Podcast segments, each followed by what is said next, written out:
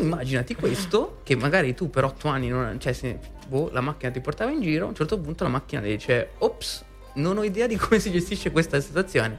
Prendi in mano il volante e nei prossimi tre secondi fai in modo che tu non ti schianti. Sei in contromano a 200 all'ora. e cosa, cosa, vuoi che succeda? Cioè vai, vai a sbattere, cioè nel senso... Diario di bordo, Sahara, 9 gennaio. Nell'arsura quotidiana il caldo si è fatto insostenibile. L'ignoranza è ormai dilagante. Due gobbe, due microfoni, signori e signore.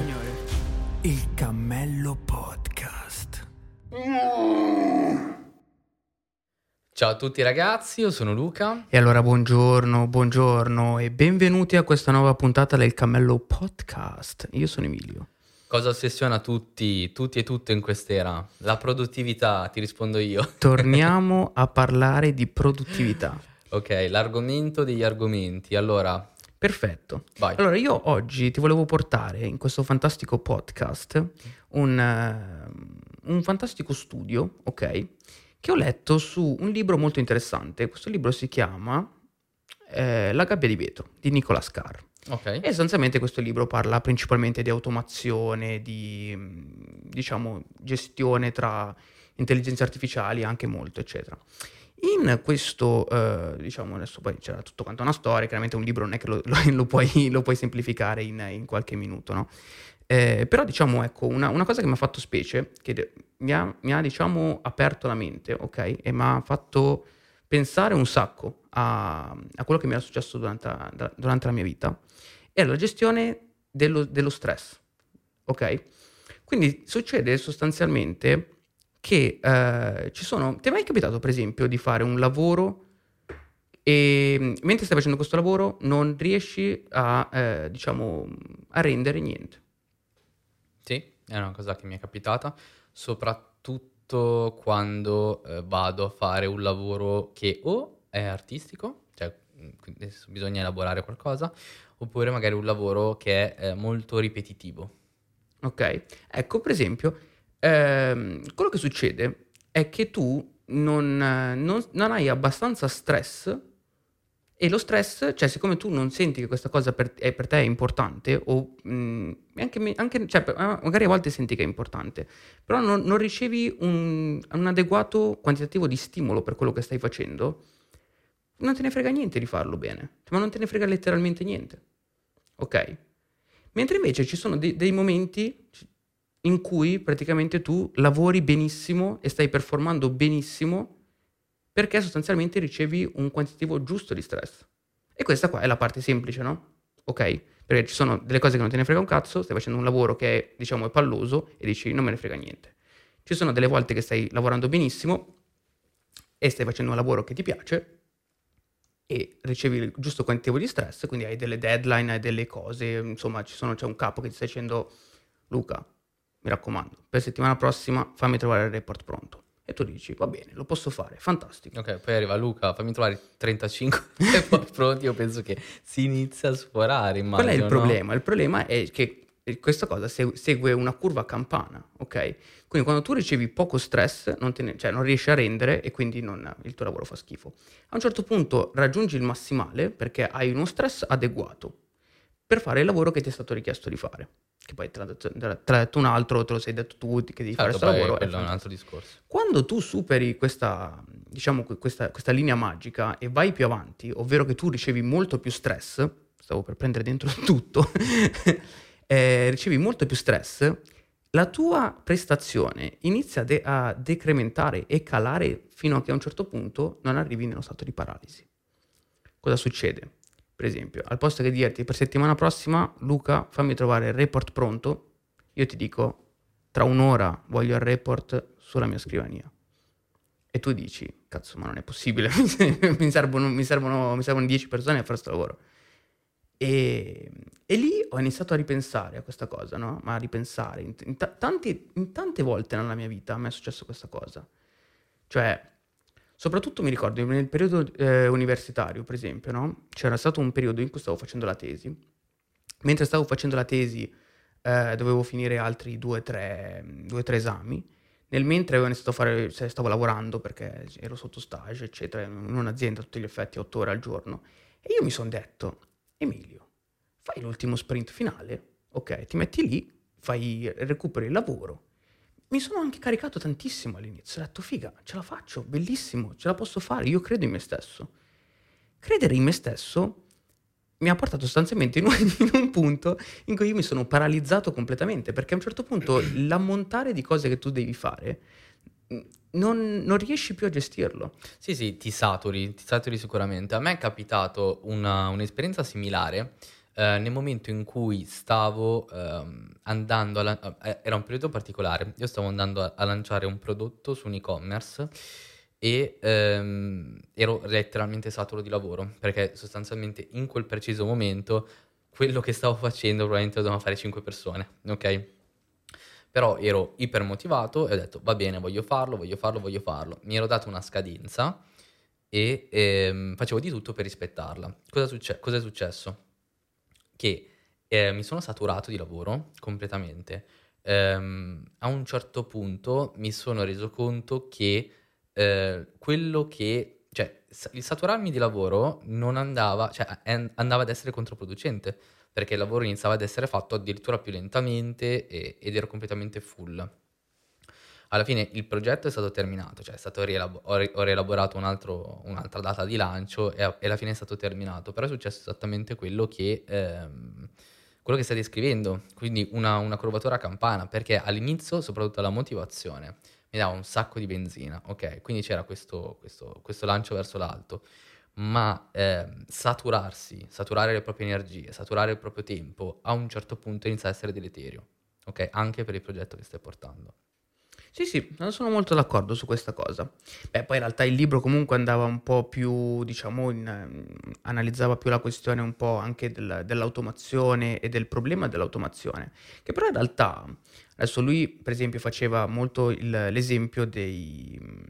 cioè si trattava molto della, dell'automazione in campo di aeronautica, ok?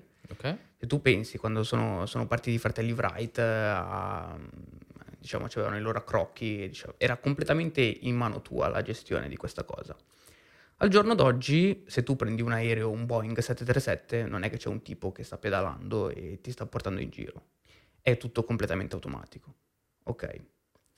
Eh, quindi sostanzialmente tu, quando sali su un aereo di linea, il fatto che ci sia il pilota o non ci sia il pilota è un po' la stessa cosa.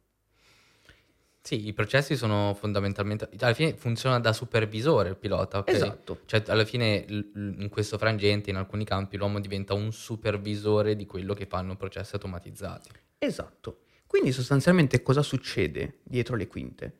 Che il tuo livello di stress o di pressione in generale è bassissimo. È bassissimo. Perché tu sei lì a guardare uno schermo. Un po' come se fosse un... Ma questo in tantissimi lavori, se ci pensi, eh anche se fai il guardiano notturno, ti faccio un altro esempio, fai il guardiano notturno, il tuo lavoro è guardare le telecamere di sorveglianza, ok? Allora tu inizi a guardare queste telecamere, inizi a guardare questi schermi, no? Per boh, magari a volte anni. Tu guardi gli schermi, guardi gli schermi, guardi gli schermi, non succede niente, non succede niente, non succede niente. A un certo punto succede qualcosa. Non succede qualcosa. Cioè, sei il guardiano. Arriva, arriva il ladro. Entra il ladro. Pum, ti sale uno stress della Madonna, chiaramente, no? Perché magari tu sono tre anni che non vedi niente, che non succede niente, tutto tranquillo, tu sei magari libero, tranquillo, in, pan, in panzolle, come si dice, in, pan, in panciolle. In relax. In relaxing, ok? e a un certo punto ti entra il ladro, no? E quindi cioè, ti, ti, sale questa, questa, questa, cosa. E spesso questo, questo sbalzo di, di pressione, in tutti, in tutti, i sensi, soprattutto per la parte di aeronautica, non, non ti fa pensare lucidamente. E vabbè, a volte, diciamo, se ti entra il ladro, entra il ladro e ruba la roba. Ok. Se a un certo punto però la, la macchina ti dice, va bene, eh, è il tuo momento, tu magari per te non hai fatto un cazzo, adesso è il tuo momento, prendi in mano la situazione, prendi in mano l'aereo e portalo in salvo. Mentre c'è una turbina che non sta andando, il coso che è andato a fuoco e tu sono tre anni che non sai assolutamente da che parte sei girato. Certo, certo, rimani paralizzato. Automaticamente in paralisi. E questo, questa è una, un'altra dinamica similare a quello che avviene.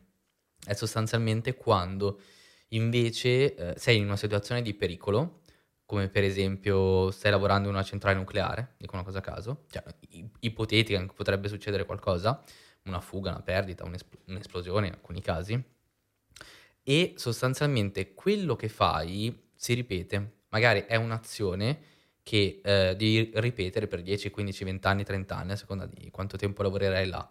E cosa succede? Che inizialmente tu inizi, chiaramente presti un'enorme quantità di attenzione, ma dopo 10 anni, ok?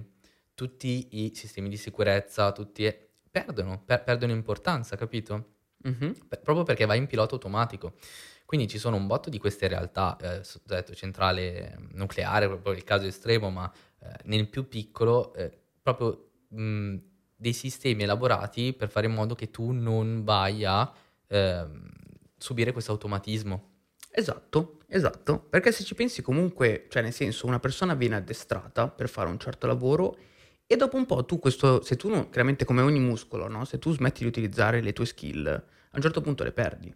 Certo, è normale. Quindi è normale, anche, anche infatti i piloti vengono quotidianamente, o non so, quoti- ogni Ci sono dei quanto. jump scare mentre vai. Però ti sei- ti sarebbe utile. Im- Immagina mentre vai c'è tipo un ologramma che ti parte con una montagna avanti. Sì, a posto, così.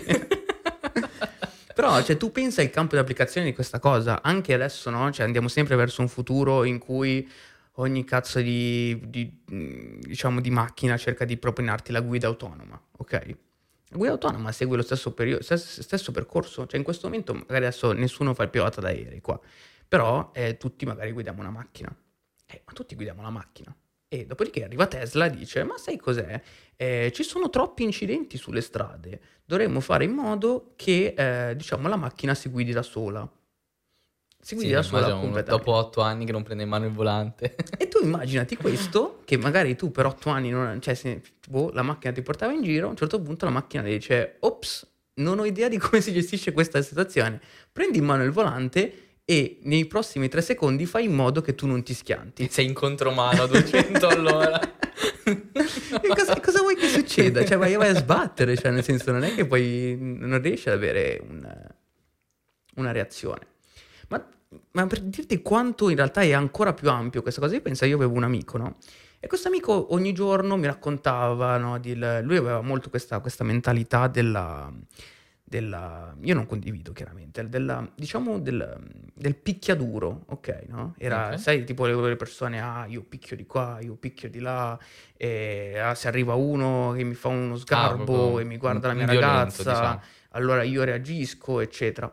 Com'è come non è, un certo giorno eh, ci siamo mh, in qualche modo trovati invischiati, mischiati in una rissa. Io eh, chiaramente faccio sempre lo spettatore, non c'entro niente con queste cose, però Ok. diciamo quelle avventure da bar del sabato sera. Questa persona chiaramente è stata presa in carico, eccetera, poi vabbè, insomma, io la conoscicchio così, no? E ho visto questa scena. Questo che era il picchiatore più di qua, con la sua mentalità così, con la sua mentalità così, a un certo punto era suo arrivato, è arrivato momento di, il suo momento di tirare il pugno e è rimasto bloccato. Si è paralizzato. Si è paralizzato. Perché la- la- lo stress che ti arriva, cioè in quel momento, cioè tu ti puoi fare tutti i castelli che vuoi, no? Cioè tu fai tutti i castelli, ti fai le tue cose, eccetera. È come un po' tipo un film d'azione, no? Che vedi Vin Diesel che picchia tutti, poi la realtà è che arriva in un bar, uno da dietro ti manda una sedia e svieni. capito? È un po' sì, me l'ero, immaginata diversa la, la mia rissa. Quindi io ti dico, secondo me, eh, allora è giusto, cioè la cosa, la cosa fondamentale, poi dopo che ci dobbiamo portare a casa dopo tutta questa cosa, è ehm, tenere in considerazione questo, questo effetto. Quindi chiaramente dici, ah, se un lavoro ti fa cagare, è normale che ti faccia cagare, fa cagare a tutti, oh, alcuni, alcuni gli piace, però se, se tu non senti nessun tipo di pressione all'interno del, del lavoro che stai facendo, dici, boh, eh, te per primo non te ne frega un cazzo, quindi lo farai male. Se al contrario il livello di pressione è troppo alto, lo farai male perché lo stress è troppo alto e anzi quello secondo me è anche una situazione bruttissima da vivere perché Sì, da vivere sì. ti senti proprio che hai l'acqua alla gola. Quindi devi riuscire a trovare ehm, diciamo il punto giusto. Questa cosa si chiama, attenzione, attenzione, la curva di Yerkes-Dodson, scoperto nel 1908 da Yerkes e Dodson Beh, certo. che non me lo ricorderò mai, perché me lo so scritto, in cui praticamente loro si stavano divertendo a giocare con dei topi ballerini Ma perché ai topi gliene com- allora, ogni volta ai topi glieli fanno di tutti i colori, li friggono, gli fanno le peggio torture, li drogano, ma poverini. Eh sì, i topi non, non so cosa... Ma non so perché poi proprio i topi, poverini. Hanno, hanno più, o meno, più o meno gli stessi nostri circuiti mentali, però diciamo sono... È andata male, Li, malissimo. li puoi torturare senza che... Vabbè, ultimamente poi diciamo che tutto il movimento Greenpeace, eccetera, sta facendo... Sta facendo... Greenpeace, sì, agli animali. Eh, Cosa hanno fatto sti poveretti topi? E niente, li facevano passare questi tunnel, eccetera, nel mentre davano le scosse e vedevano... A un certo punto si sono reso conto di sta cosa, cioè, spiega... Vabbè. Segui il Cammello Podcast su Instagram. E TikTok. Cerca attraverso la lente Cammello Podcast. Segui la pagina Cammello Podcast. Cammello Podcast.